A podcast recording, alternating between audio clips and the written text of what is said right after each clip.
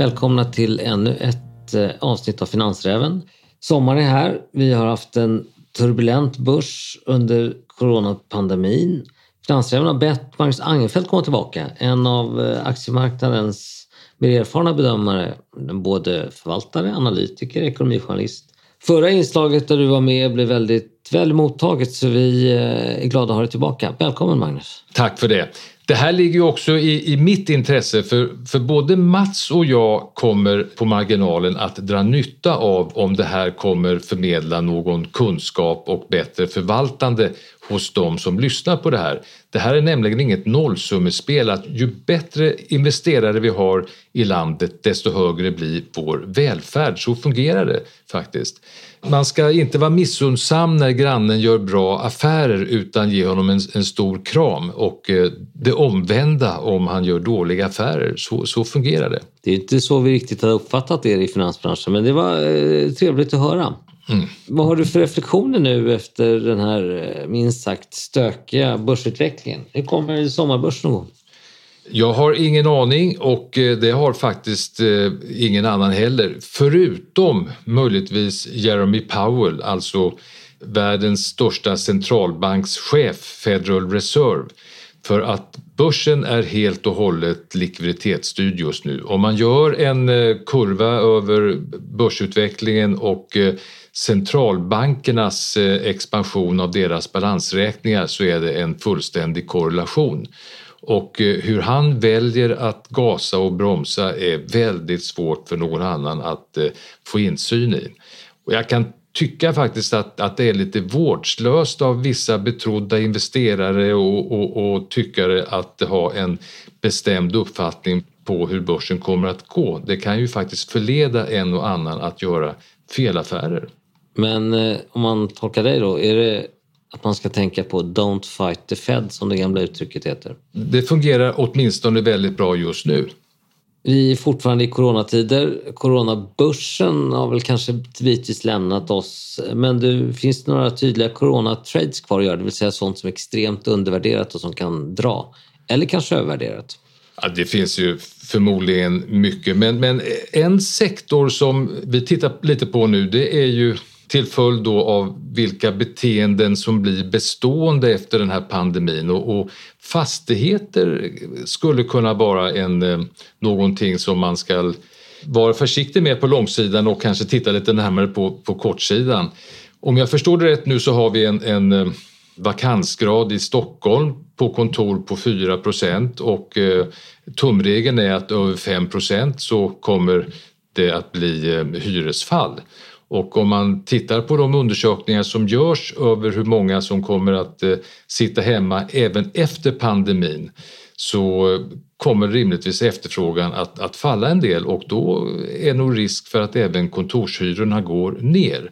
Och då blir det här en helt annan affär än vad vi har vant oss vid. Bara för tydlighetens skull, när du säger fastigheter så pratar vi kommersiella fastigheter, äh, inte ja. hyresfastigheter eller samhällsfastigheter. Nej, nu pratar vi kontor. Vad tycker du om hyresfastigheter? Den har jag ingen eh, uppfattning om utan det här är bara kommersiella eh, fastigheter, hyresfastigheter och det är i centrala eh, lägen tror jag i, i storstäderna som det här kan bli aktuellt. Och då så man ska korta eventuellt huvudstaden, FABG, kan Castellum räknas till det?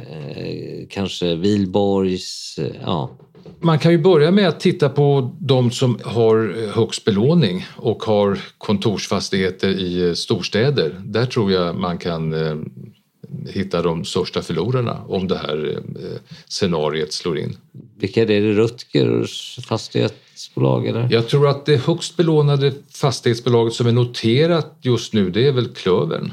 Det är Rutger? Ja. Okej, något annat sådär som du känner en viss olust inför? Ja, sen finns det ju naturligtvis de här fastighetsbolagen som också har en eh, slagsida mot handelsfastigheter och där finns Atrium Ljungberg, eh, vi har eh, Diös, vi har Citycons, ett finskt bolag som är noterat på Helsingforsbörsen.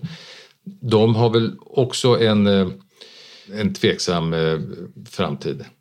Om vi då tittar på köp, vilka ska man köpa? Det är svårt att ge generella råd för investeringar är väldigt individuellt. Alla har sin speciella investeringsstrategi och, och vissa är, är mer riskbenägna och andra är mer försiktiga. En del är mer långsiktiga, en del kortsiktiga etc. En aktie som är väldigt lågt värderad tycker vi, men som också är volatil är inkassobolaget Hoist. Men om du är en försiktig investerare så kommer du inte sova gott om natten med den aktien i portföljen. Sen är det också väldigt riskfyllt att ge råd. Eh, om man ger råd så är det lätt hänt att man eh, inte gör den egna analysen och gör man ingen egen analys så har man inte samma stamina att hålla ut om kursen går fel och man säljer förmodligen vid fel tillfälle. Ja, du har ju hängt med Byggmax en del, både ner och nu på vägen upp. Är det någonting som du skulle rekommendera fortfarande? Det har varit en, klass, en typisk coronatrade. Ja, eh, Byggmax eh, har vi i portföljen och eh, de noterades 2010 på nivån 50 och ligger 10 år senare på nu 44-45, varit ner och vänt på, på 20. Två saker har hänt där. Dels så har de fått en väldigt bra VD i form av Mattias Ankarberg som tror jag kommer att vara väldigt bra för det här företaget. Sedan så har ju naturligtvis eh, det här med, med eh, omsorgen kring det, det, egna huset, att det inte bara är någonting att du ska bo i utan också kanske jobba i lite mer framöver fått, att, eh, fått till att man investerar mycket i huset och det här jag tror jag kommer att kanske få en bestående effekt för Byggmax del.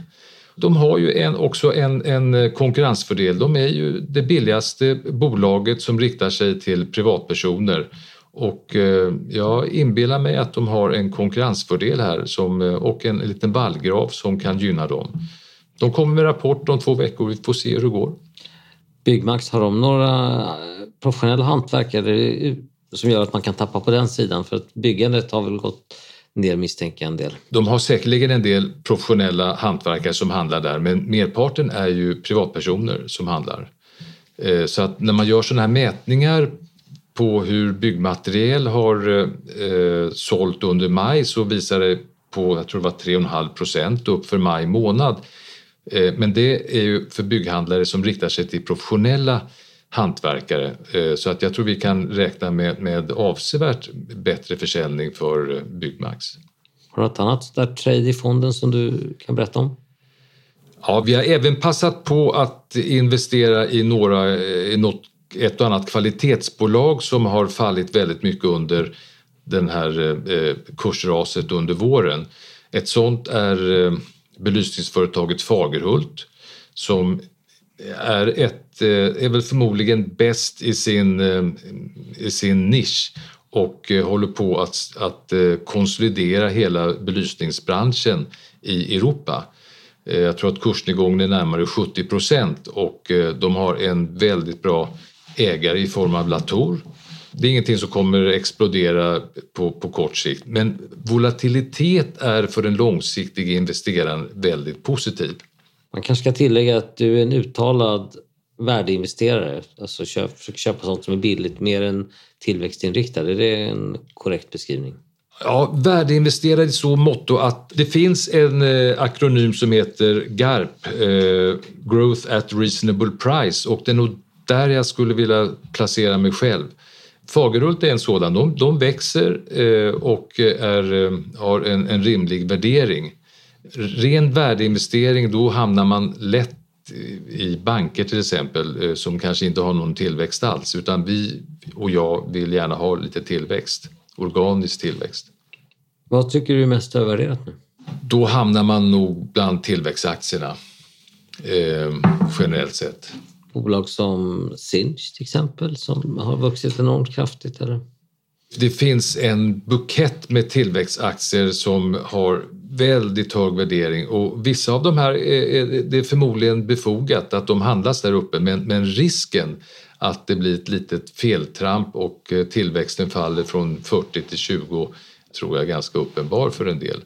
Tidigare så var man inte beredd att betala upp så mycket för dem som man är just nu. Där skulle jag säga att, att det finns en hel del som är för högt värderade. Har ni blankat i fonden? Vi blankar ju framförallt eh, sektorer och aktier som har eh, strukturell motvind. Och så där hittar man eh, fysisk detaljhandel, vi har bilar, vi har hotell, vi har numera lite fastigheter med tyngdpunkt på, på handel och, och kontor.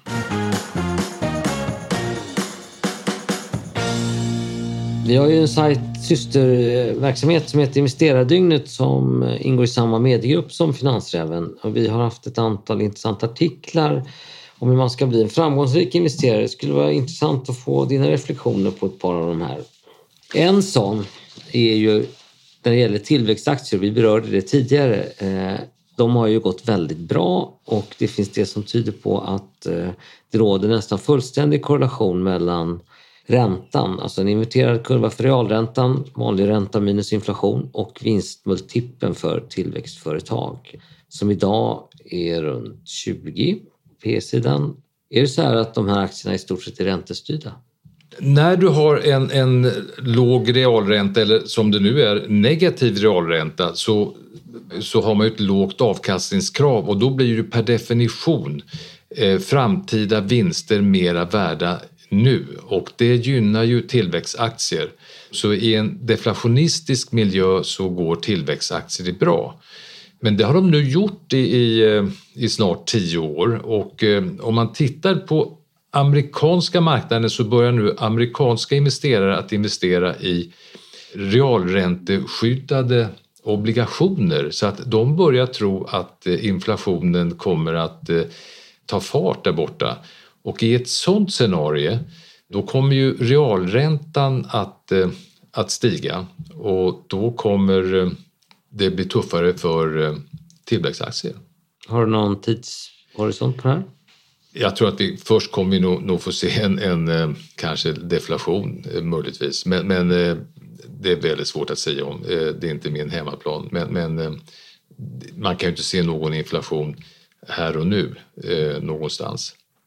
Men med det här stora likviditetstillskottet som sker på marknaden så om man är monetarist så då borde inflationen komma som ett brev på posten någon gång. En annan intressant eh, aspekt som togs upp av investerardygnet är att forskning vi kan visa att endast 4% av aktierna skapar avkastning utöver statsskuldväxlar. Och då talar vi om en avkastning över 10% nominellt hela 58 procent av aktierna har gått sämre än statsskuldväxlar. Och det här är forskning som går tillbaka till hela vägen ner till 1926. Eh, är det någonting som du blir förvånad över? Det, det finns andra eh, studier som pekar i samma riktning. Det är alltså en väldigt smal topp.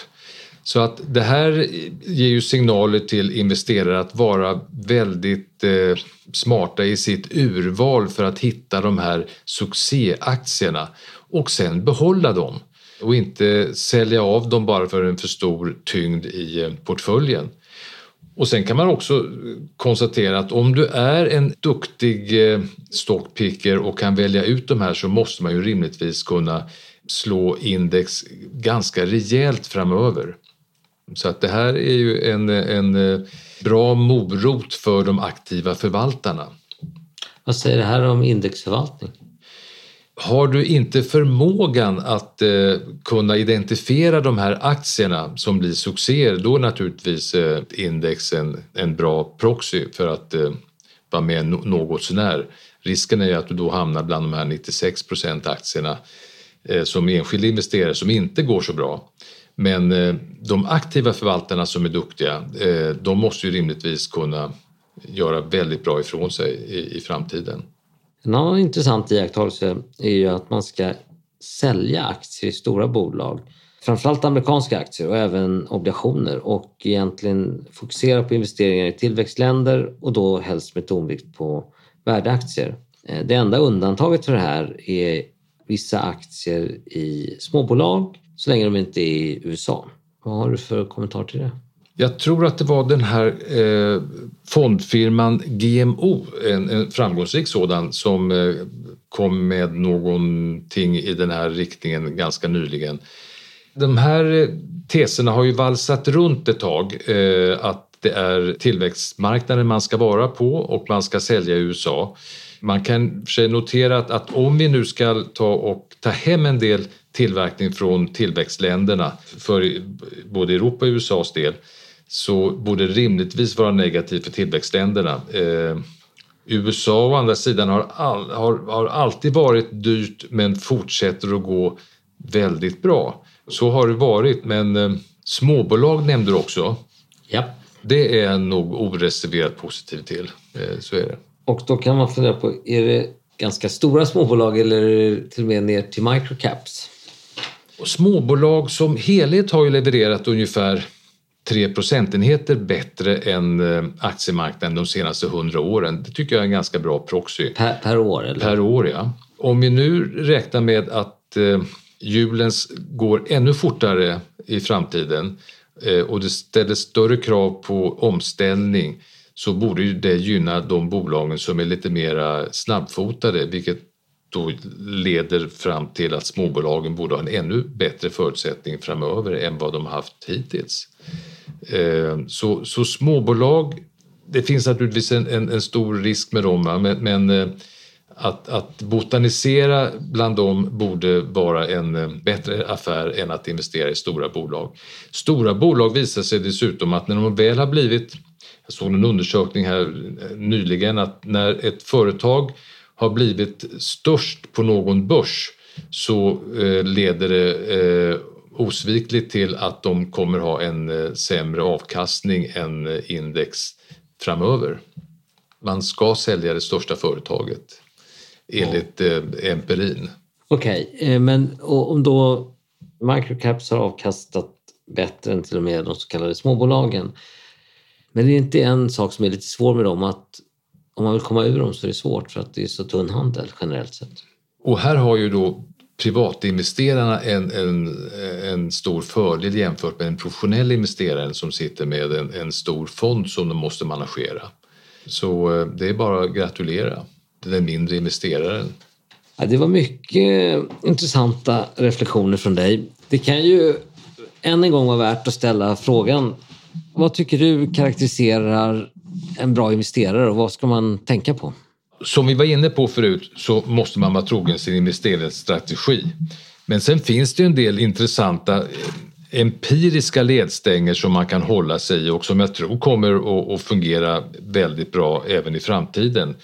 Aktier har som sagt levererat 10% per år nominellt de senaste 100 åren. Eh, det är nästan dubbelt så bra som, som obligationer. Eh, så det är ett, eh, ett, ett tillgångslag om man, har, om man inte är alltför gammal som ska dominera din portfölj. Och, och, och sen är det småbolag som också har eh, avkastat bättre än index. Norden är ett investerings, geografiskt investeringsområde som också har avkastat någonstans 3-4 procent bättre än Europa och världen de senaste 30 åren. Eh, så att det finns ingen anledning att gå utanför Norden egentligen. Eh, och då är frågan varför Norden har varit ett bättre investeringsområde och, och eh, de som har tittat på det här har, har kommit fram till att, att den bolagskoden som vi har i Norden är, är väldigt framgångsrik. Bolagsstämman tillsätter en styrelse och en revisor och sen sätter, tillsätter styrelsen en VD och så vidare.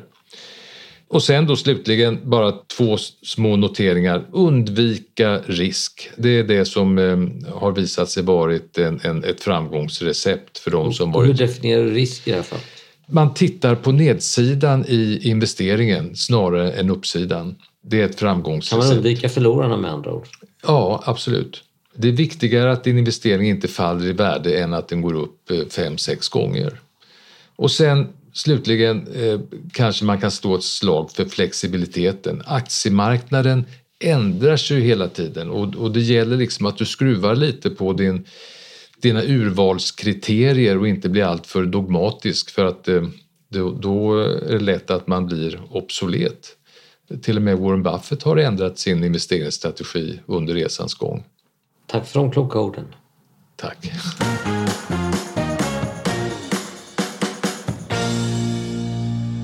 Finansräven har också en annan gäst idag, Christopher Kingdon. Välkommen! Tack så mycket! Du är vd för Adventurebox som listades på Nasdaq First North eh, kring årsskiftet och ni är en spelplattform. Ni har ju verkligen blivit uppskattade på börsen. Du har beskrivit bolaget som något av en Youtube för spelare. Kan du förklara? Ja, Youtube är ju en webbsida där amatörer kan dela filmer de har gjort med världen. Det är väldigt enkelt. Filmerna delas i, i webbläsaren och man kan dela filmerna med en länk som man bara klickar på en gång så, så får man se filmerna. Eh, vi jobbar på att göra detsamma som Youtube gör då för video, för dataspel. Att vi har en webbsida där amatörer kan dela dataspel de har gjort enkelt med användare över hela världen och också med liknande streamingteknik som man kallar det. Där man, man, klickar en gång och så funkar allting med en gång i webbläsaren. Ingen nedladdning, inga barriärer. En skillnad mellan oss och Youtube är att Youtube har ju inte behövt bygga kamerorna. Vi har alla kameror i våra mobiltelefoner och alla kan enkelt göra filmer. Däremot är det ju inte enkelt idag att göra egna dataspel. Så att utöver att vara en delningsplattform som Youtube så, så, är vi också vad jag brukar kalla en konsumentspelmotor. Vi har byggt ett verktyg som också gör det enkelt då att skapa dataspel. Så vi har de två bitarna. Vi är en delningsplattform som Youtube och så har vi vår egen enkla spelmotor. Ja, en av de delarna som har blivit mest uppskattad tror jag som spelarna det är att man kan bygga sina egna spel i spelsuccén Minecraft. Kan du berätta lite om det? Ja, det stämmer. Vi bygger på samma 3D-metodik som Minecraft som är en sorts legokloss 3D. Och eftersom vi har samma 3D-princip så gör det att vi kan läsa Minecrafts filformat. Så om man har byggt någonting fint i Minecraft, någon fin legomodell där, så kan man importera den till Adventurebox. Och då har det flera fördelar. Dels så kan man ju lägga till liv till det här bygget man har gjort. Man kan lägga till figurer och spelhandling så man får en dynamisk levande värld. Men sen är ju vi då, liksom Youtube, streamade i webbläsaren så att det blir jättelätt att bjuda in kompisar att liksom hänga i det spelbygge man har, har skapat. Minecraft är ju en nedladdad produkt så där är det svårare då att, att dela det med kompisar. Men det här är en av de delarna som ska göra att ni expanderar fort? Ja, absolut. Ser man just på Youtube filmer som handlar om Minecraft idag ses, ja, de ses en, över en miljard gånger i månaden och en del som gör såna här filmer de ses ju som, som idoler av sina följare. Då kan vi hjälpa de här idolerna att, att dela sina spel och världar med sina fans eh, så att fansen kan få besöka sin idols värld och leka med sin idols karaktär där. Har det här börjat ta fart? Ja, lite grann. Vi har smugit igång. Vi gör små softlauncher hela tiden. Då. Vi har ett partnerskap med ett företag i Bristol som heter Fourth Floor Media. Och via dem så har vi valt ut ett antal, först lite mindre och nu lite mellanstora Youtube-profiler. De största har ungefär en miljon följare. De gör Adventurebox-spel och gör filmer om sina Adventurebox-spel. Och snart hoppas vi kunna hjälpa dem att sälja innehåll via Adventurebox också. Innan vi går vidare, hur ser själva affärsmodellen ut? Ja, vi har några grundkomponenter. Först är det en reklammodell. Och det är också väldigt likt Youtube. Innan du ser en gratis film på Youtube får du se reklam. Hos oss innan du får spela ett gratis spel får du se reklam. Och det har vi just bytt från stillbildsreklam till videoreklam. Och sen finns det två modeller till. Det ena är likt som man använder i det populära Fortnite-spelet. Att man säljer innehåll inuti spelet. Man kan köpa eh, roligare, eh, roligare kläder eller ett bättre svärd. Sen finns det en abonnemangsmodell också. Och när det gäller abonnemangsmodellen så utvecklar vi något vi kallar Adventurebox Academy som är ett erbjudande där man får lära sig hur man gör bättre dataspel. Så det är de tre intäktsmodellerna är i grunden reklam, innehållsförsäljning och abonnemang. Men sen har vi ett komplement som är revenue share. Eftersom vi är en plattform så låter vi användare skapa innehåll och dela och återförsälja via oss. Har ni börjat tjäna pengar på alla de här tre modellerna?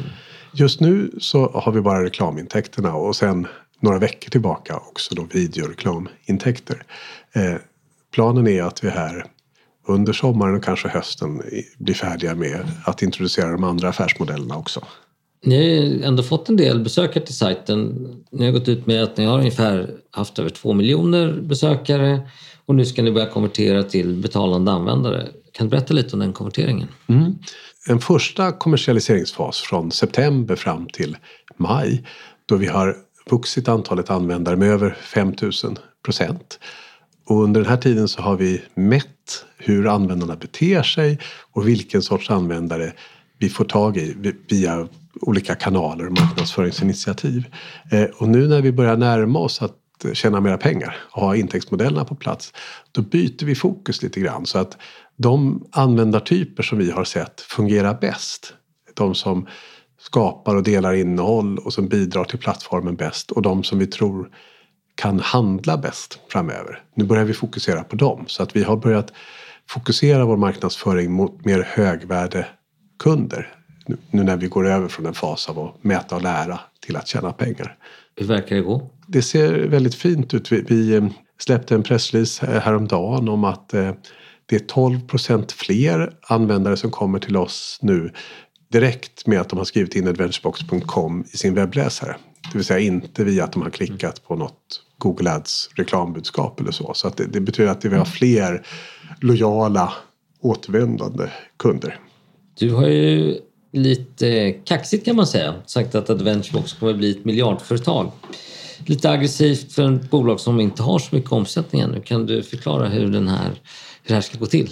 Ja, jo, nej, men jag är ju ingenjör så jag har ett logiskt synsätt så att jag bara följer logiken och, och då har vi inte så då är det inte kaxigt utan då är det bara ett logiskt uttalande. Men om vi tittar på till exempel på Youtube och, och TikTok som är liknande. TikTok är ju en säga, modern version av Youtube. Så, så kan man jämföra med hur de har vuxit sina användarantal. Vi tror att vi ska väl kunna växa ungefär i samma takt. Vi har liknande sorts erbjudande. Sen har vi ju en konkurrent som heter Roblox som det går fantastiskt bra för. Senast jag kollade hade de 130 miljoner aktiva användare. och De tjänar ungefär 5 dollar per år aktiva användare. Så att de, de har ju intäkter på över 500 miljoner dollar per år nu. Och det är ju fantastiska siffror men vi är ju verksamma på internet och på internet så finns det 4,5 miljard användare. Youtube har 2 miljarder användare och i det sammanhanget så blir det 100-130 miljoner användare som Roblox har. Det är ju bara early adopters. Det är typ 2 procent av alla användare på internet och konkurrenten Roblox de har en stor begränsning som är att man måste ladda ner mjukvara två gånger och installera. Eh, vilket gör att de når bara den här early adopter-gruppen som har tekniskt kunnande och tillräckligt stort intresse för att ta sig igenom det här. Eh, och min övertygelse är att vi har redan vuxit med 5000 procent. Vi kommer fortsätta växa och vid någon tidpunkt så når vi den här liksom virala brytpunkten när vi börjar växa riktigt fort. Och då susar vi förbi Roblox. Då kommer vi ha 200-300 miljoner användare. Det är minst sagt eh, optimistiskt alltså mm, så mått att eh, det är en ljus bild du målar upp. Finns det någon risk som du ser att det här inte skulle bli verklighet? Får vi jobba på så kommer vi uppnå det här. Så att risken är väl att eh, vår så att säga, runway tar slut. Att vi inte får fortsätta jobba mot målet innan vi har nått fram. Har ni några konkurrenter? Eh, ja, den stora konkurrenten är de här Roblox då egentligen. Men, de men det är ju ingen spelplattform om jag förstår rätt. Ja, jo, ja, man kan göra spel och dela dem där. Men, men de, de, är inte en delningsplattform mm. som oss i, i, i, det att, att man laddar ner om man spelar lokalt. Så, så att, eh, Eh, nej, egentligen är det så också att vi, vi, har ju ett ganska omfattande patent som är avgörande i det här. Då, att vår, den 3D-metodik som vi använder som gör det enkelt att skapa spel. Om man vill streama den på det sätt som då också Youtube delar sina filmer om man vill göra det på ett kostnadseffektivt sätt som fungerar då måste man licensiera bort patent. Så att eh, skulle vi ha en konkurrent så skulle de behöva betala licenspengar på vårt patent. Det ser ju ljust ut när man hör dig berätta. Eh, har ni organisationen på plats som klarar av att skala upp det här? Vi har vuxit organisationen sedan vi noterades så vi har anställt ytterligare fyra programmerare. Så nu är vi 15 personer i organisationen varav nio är mycket kvalificerade programmerare. Det är ju inte någon stor organisation men om man jämför så kan man säga att Minecraft, eller Mojang, bolaget bakom Minecraft, de var väl ungefär 45 personer när Microsoft köpte dem för 2,5 miljard dollar. Så man behöver inte ha någon jättestor organisation i ett sånt här företag som använder internet som både distributionskanal och leveranskanal.